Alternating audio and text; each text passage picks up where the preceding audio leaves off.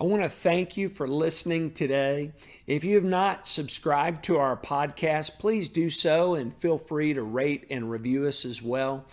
If you live nearby and do not have a church home, we would love for you to come visit us here at Fellowship Bible Church in Jacksonville, Texas.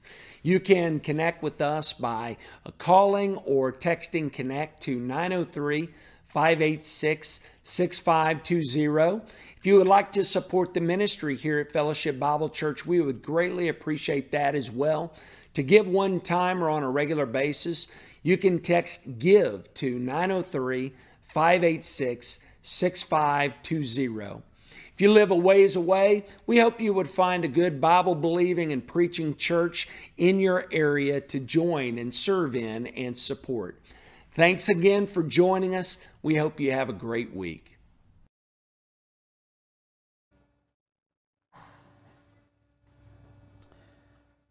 Have you ever started a major project that you knew would come at a considerable cost?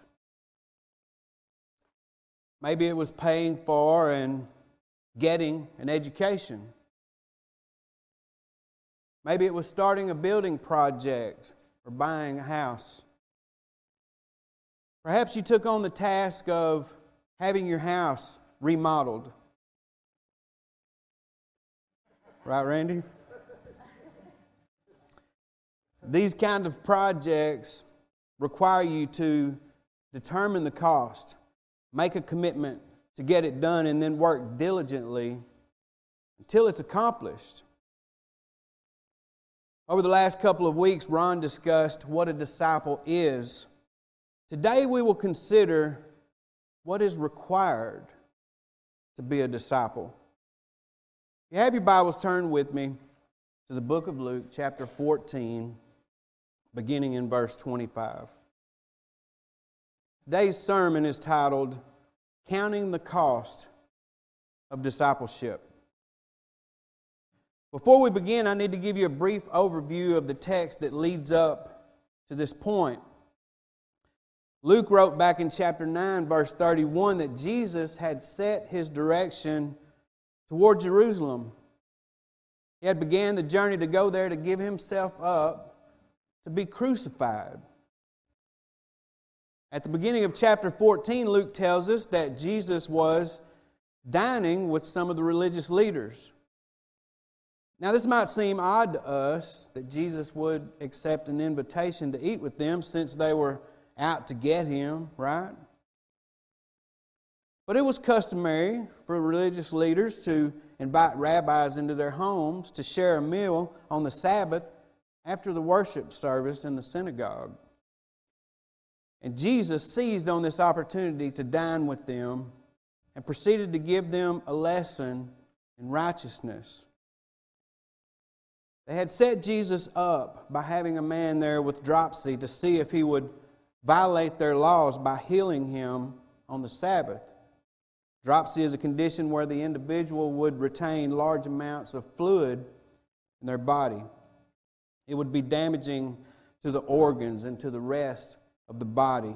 It would be painful and could even cause death. One reason we know that they were likely attempting to trap Jesus is because the text tells us that there were lawyers present.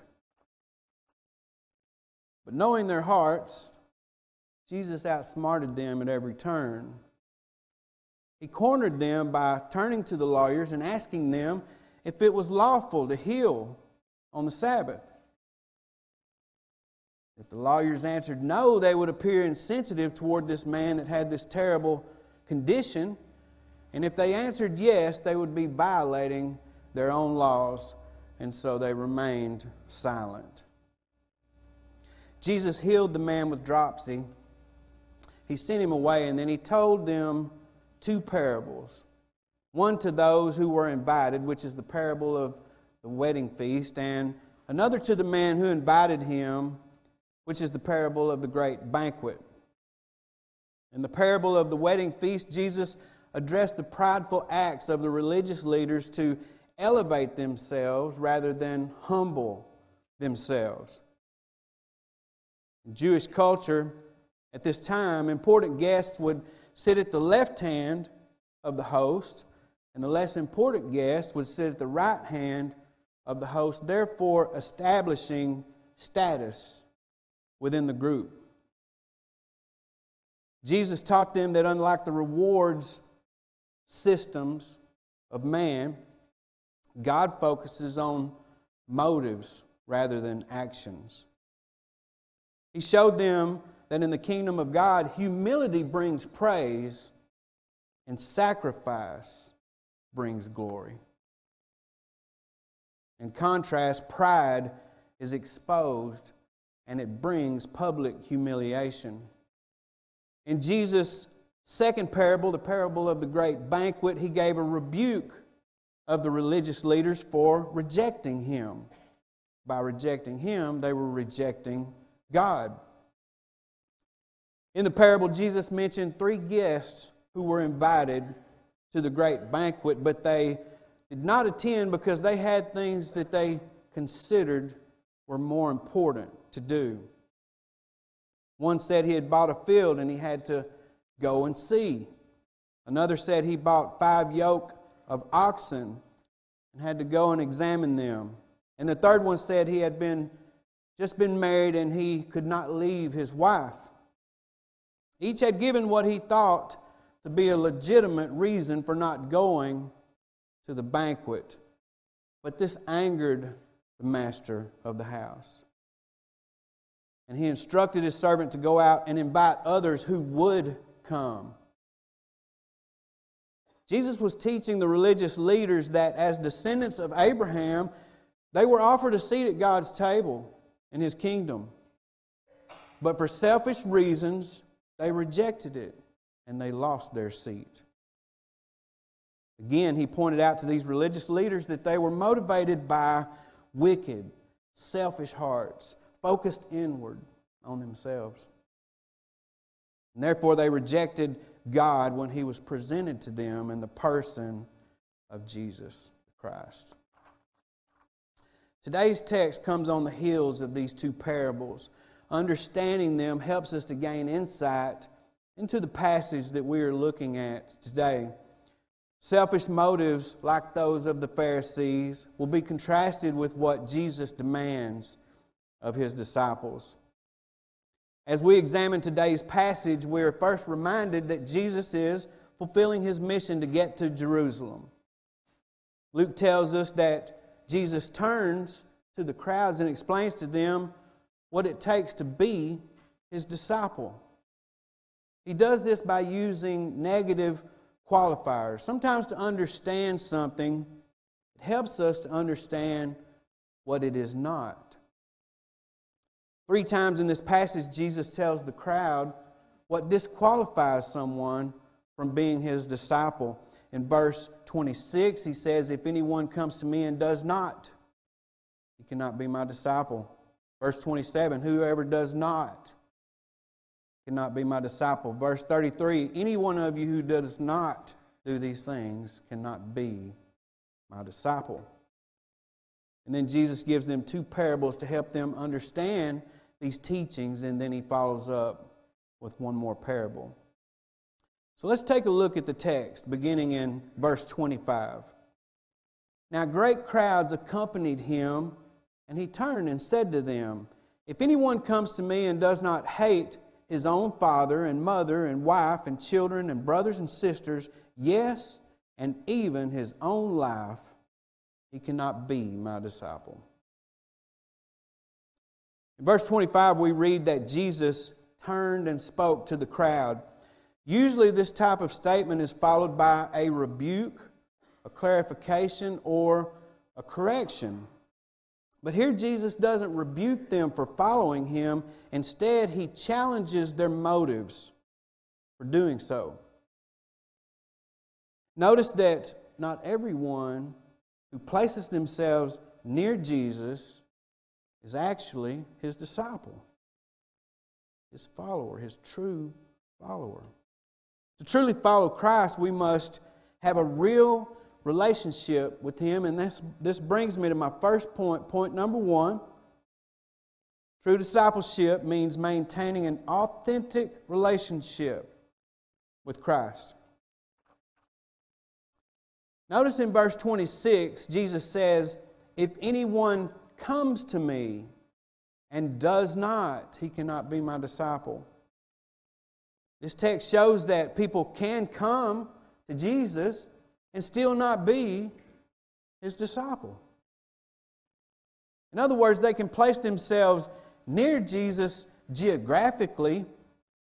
They can have their own Bible, maybe even stamped with their name on it. They can attend church. They can associate with true believers and still not be a true disciple. Unfortunately, we see this all the time. Being a disciple of Christ is not about drawing near to Jesus geographically, it's about drawing near to Him spiritually. It's about having an authentic relationship with Him. And this relationship is to be one of submission to God and things of God. It is a relationship where one is constantly allowing God to conform them to the image of Christ. This is done through prayer, the study of God's Word, fellowshipping with and being accountable to other true believers, and subjecting themselves to the teaching of qualified teachers. It is a relationship that changes us and conforms us to the image of Christ. If you want to be a Christian, if you want to be a disciple of Christ, this is a requirement. God wants to come into our hearts and change us, renovate us, tear us down, build us back up, and make us more like Him. Most of you who know me know that I've been a contractor for years. In the last several years, my focus has been on remodeling homes.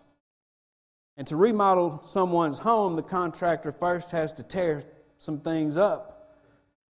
And you've heard the phrase, you have to break some eggs to make a cake, right? Well, a contractor breaks a lot of eggs. Is that right, Randy? I re- I'm picking on Randy here because I remodeled Randy's house. Great job. Oh, thank you. it's, it's kind of getting off topic, but um,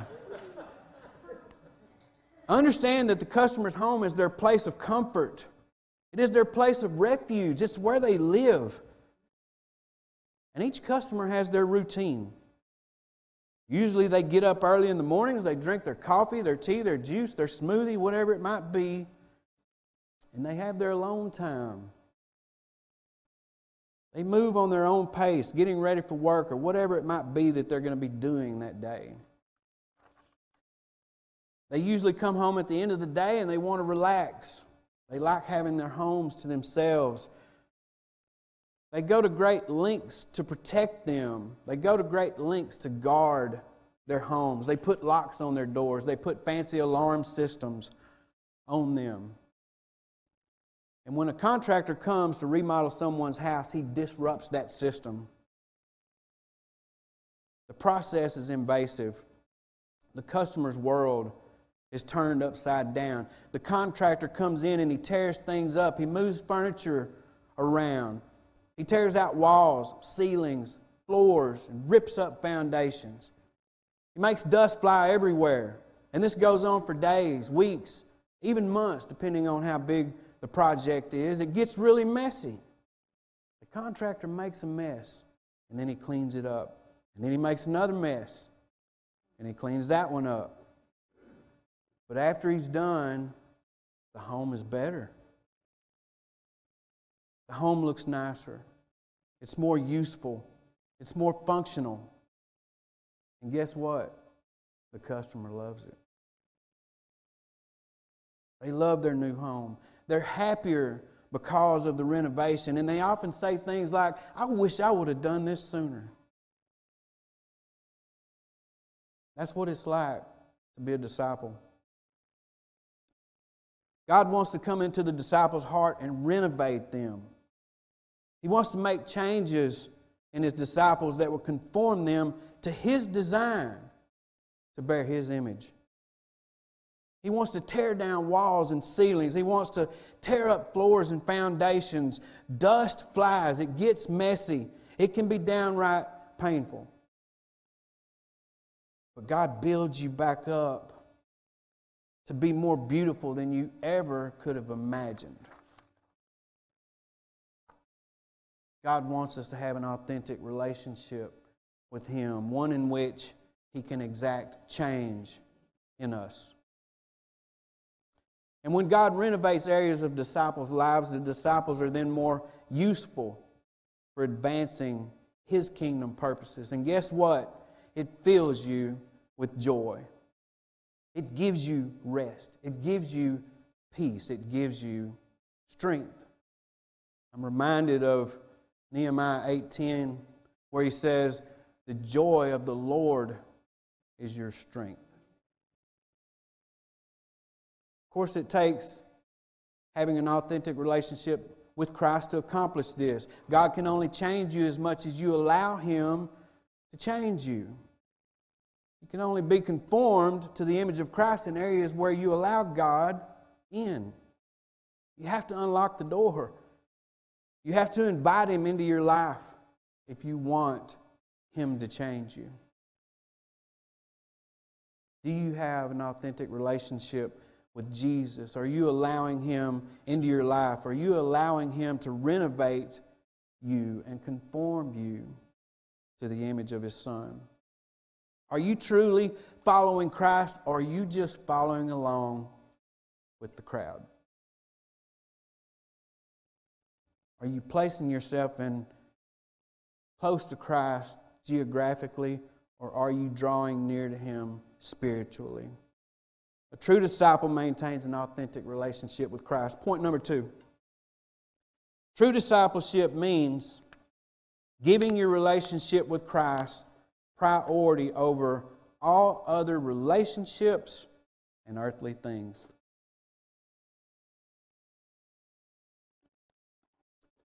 Look with me again at the text, verse 26.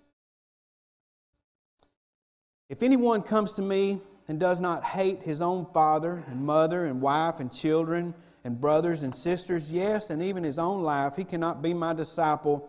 Whoever does not bear his own cross and come after me cannot be my disciple. Now, this saying seems kind of hard, doesn't it? It seems to contradict the fourth commandment to honor our fathers and mothers. It seems to contradict Jesus' other commands to love others Jesus even commands us to love our enemies. So, is he literally saying that we must hate our fathers and hate our mothers and our spouses and our children and our brothers and our sisters and our own lives? Well, not exactly. What he's saying here is that we must love him so much that in comparison, all other love looks like hate.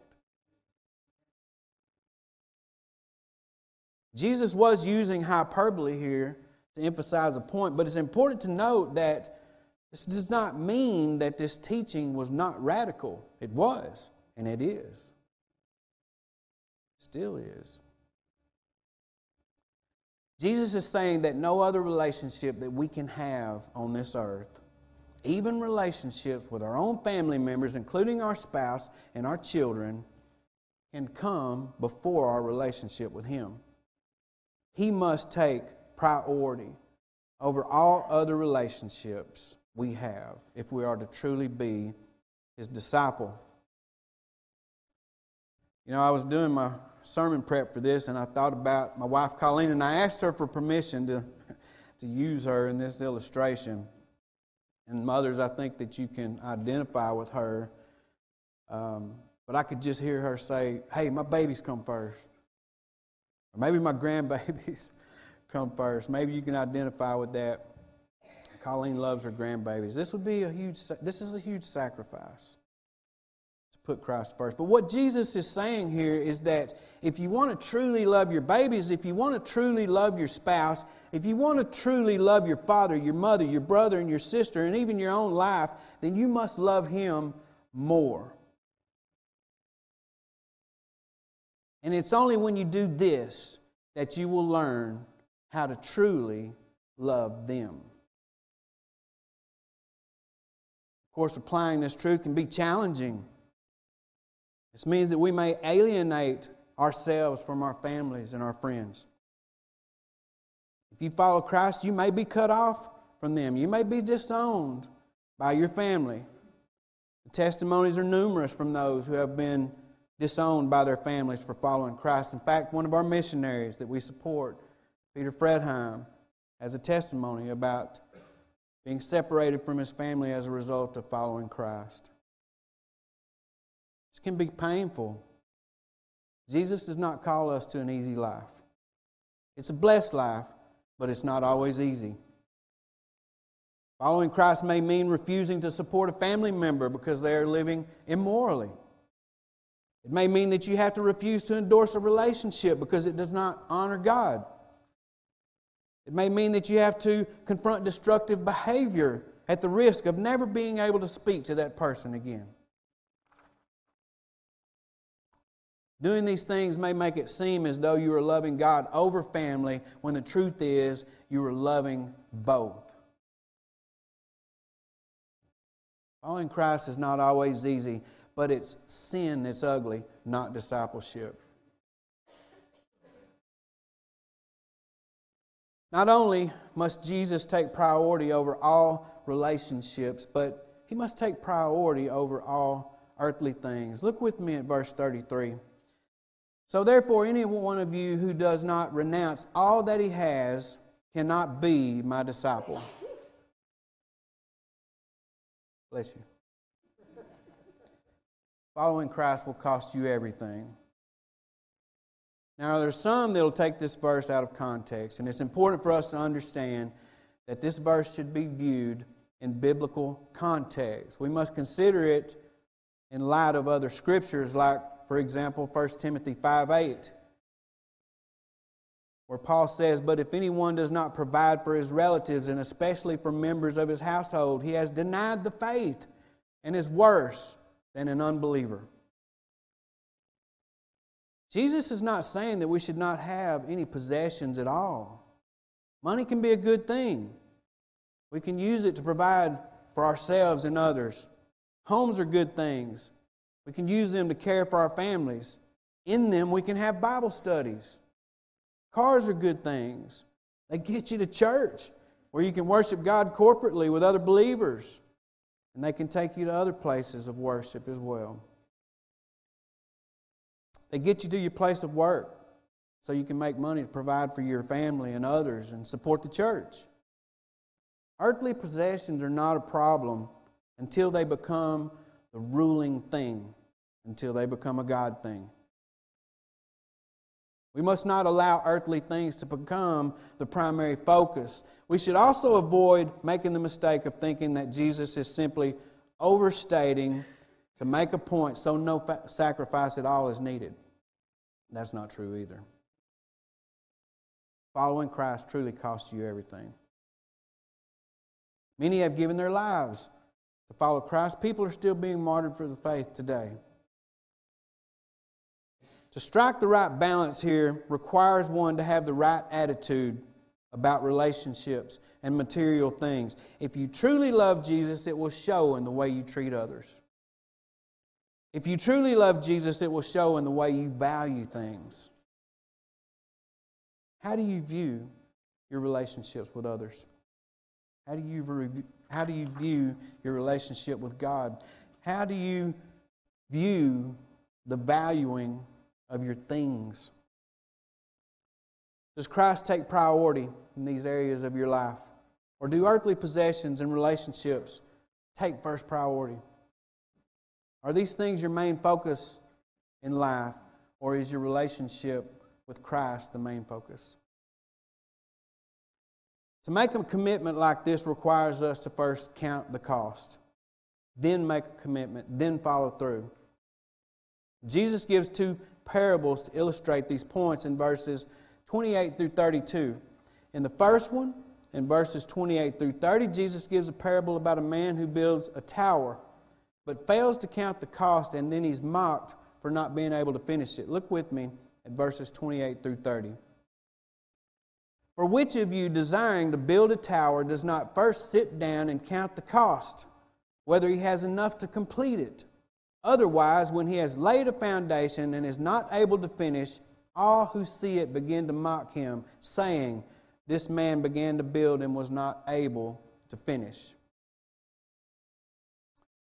During this time, people would build watchtowers to overlook cities so they could keep watch, or they would build watchtowers to overlook properties and fields and crops so they could protect them until the time of harvest. This would be an expensive undertaking.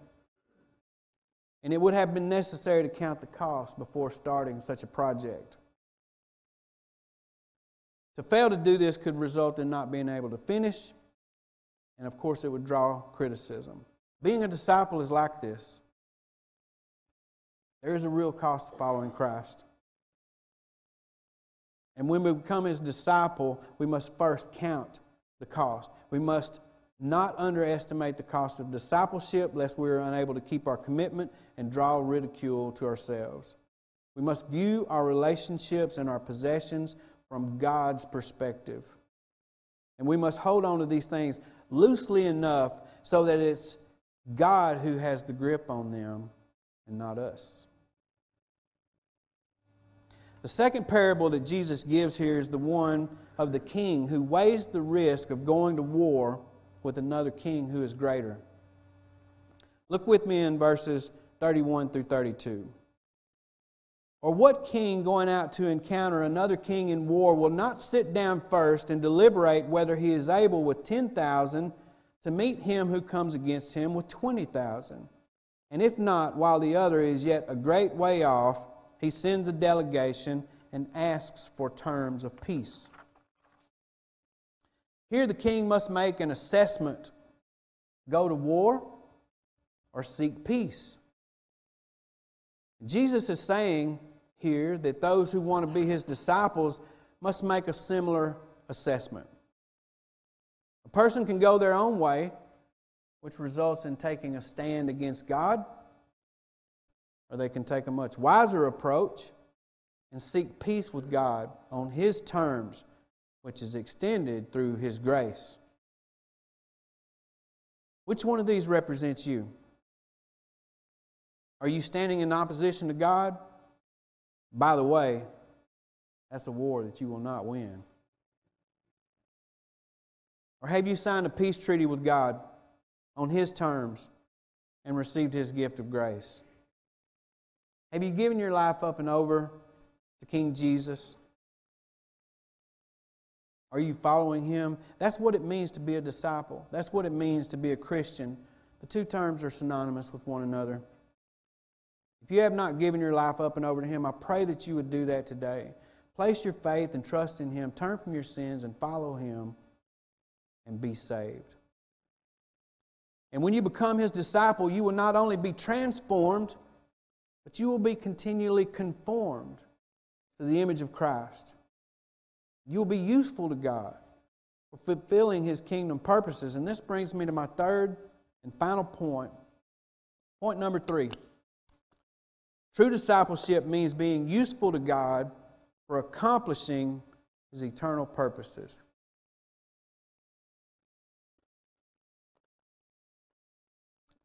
Look with me at verses 34 and 35. Salt is good, but if salt lost its taste, how shall its saltiness be restored? It is of no use either for the soil or for the manure pile. It is thrown away. He who has ears, let him hear. In Jesus' area, in the time of his earthly ministry, the salt that they had was likely from the Dead Sea. It would have been full of minerals. Salt has many uses. Processed in one way, it would be useful as a seasoning for food. Processed in another way, it would have been useful to provide minerals for soil. And processed yet in another way, it would have been useful to slow down the decomp- decomposition process of manure to preserve it and make it last longer so they could keep it well until they needed it. Jesus explains that if salt loses its usefulness, then it only makes sense to throw it away. He's saying that it's the same with useless followers. Kingdom of God needs useless disciples like a household needs to stock up on a useless substance. And furthermore, those who do not possess the qualities listed in this passage are not truly disciples at all. When my two sons were growing up, they loved to play baseball. You baseball fans will appreciate this. We spent several years going to practice, to baseball camps, to games and tournaments. And there was a word that players would use to describe someone who was a really good baseball player. They would say that he's salty. This meant that he was a hard-working player out on that field. That he made a real effort to be good at what he was doing. You could count on him to make plays and drive runners home when he came up to bat. My question for you today is Are you salty for God? Have you counted the cost of discipleship? Committed yourself to following Christ? And do you serve God diligently to be the salt of the earth that He has called you to be? Do you go out into the fields which are ripe for harvest to be useful to God for fulfilling His, his kingdom work? Can God count on you to make plays and help Him drive runners home through the narrow gate? True disciples maintain an authentic relationship with Christ. True disciples give their relationships priority, their relationship with Christ priority over all other relationships and all earthly things. There's a real cost to becoming a disciple of Christ that must be understood in the beginning. And true disciples make themselves useful to God for accomplishing His eternal objectives. Do these things describe you? Are you a true disciple of Christ? If not, what are you waiting for? Jesus desires for you to follow Him and be saved. If you have not done that, I pray that you will do that today. Let's pray together.